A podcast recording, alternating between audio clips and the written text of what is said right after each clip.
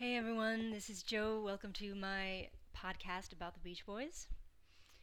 I have not had a lot of time to listen to music lately. New Year's, lots of uh, fresh starts and things going on, as I'm sure all of you are going through right now.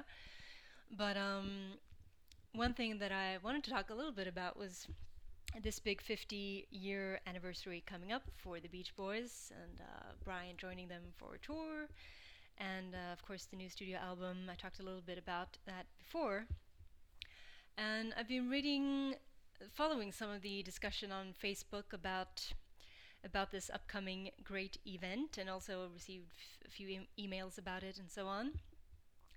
And I have to say, I really learned a lot from all of that because I realized that not everyone is as cynical as I am, and I really appreciate that. And it was a good reminder for me to try to be a bit more positive about the whole thing, or or at least um, more hopeful about it.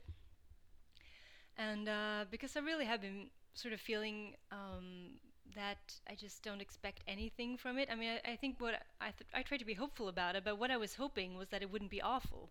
So that's not really very positive now, is it?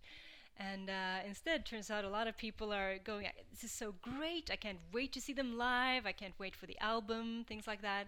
And I just think, wow, that's really amazing. I mean, what is it that you're so excited about? And I don't mean that in a, in a critical, critical way. I'm, I'm genuinely uh, curious because it just seems like, I mean, I know that Mike Love has his fans and everything, but what has he done? I mean, even they must admit that he's not really a creative force for the past 30 years. I mean, right? Or if you do think so, please tell me why. But um, uh, and also, you know, like I said, I, I, like Al Jardine. He seems like a nice person and everything, but uh, musically, I've never really been that impressed with him. I mean, he's good enough, but I don't expect, you know, wonders or miracles at this point from him. And again, Bruce, very capable musician and obviously, you know, very good songwriter.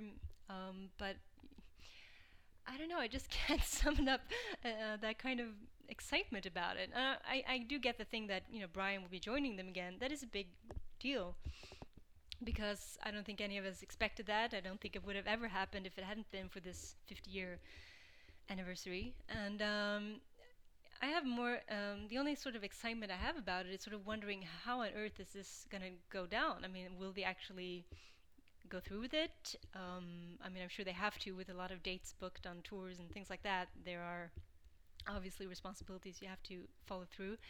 But um, I just the studio album will it actually be new music, um, and I mean really new, not digging through Brian's old songs that were never re- released, that kind of thing.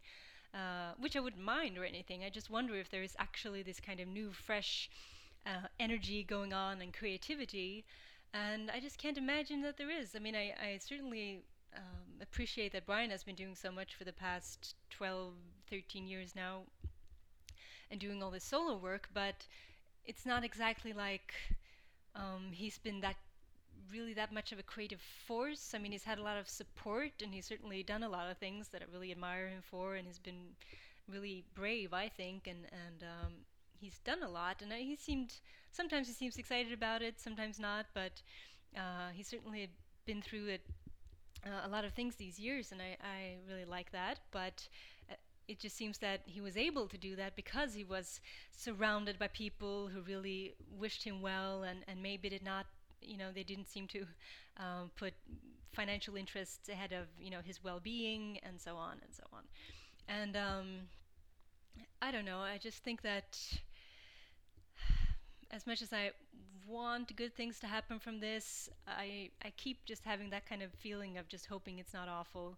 And um, but like I say, I've been impressed that so many people are so positive about it. So many fans can't wait to see them live, and, and they really think that it'll be great. And I I just think that maybe they see uh, a different kind of value than I have been able to so far. I mean that they see the nostalgia and that they see how how amazing it is for any band to survive in in 50 for 50 years even though you know obviously Brian hasn't been a part of them for a long time but even so you know and the fact that they've done so much music and now we can all sort of look back at their body of work and and, uh, and notice that they're still around and I don't know it has to be things like that that people see this great some sort of human value in it that I have not been able to uh, feel yet about this situation. And I kind of envy that, and I would like to be uh, a little bit more like that myself. So I'll certainly try and try to be less cynical just because it's so much nicer, isn't it?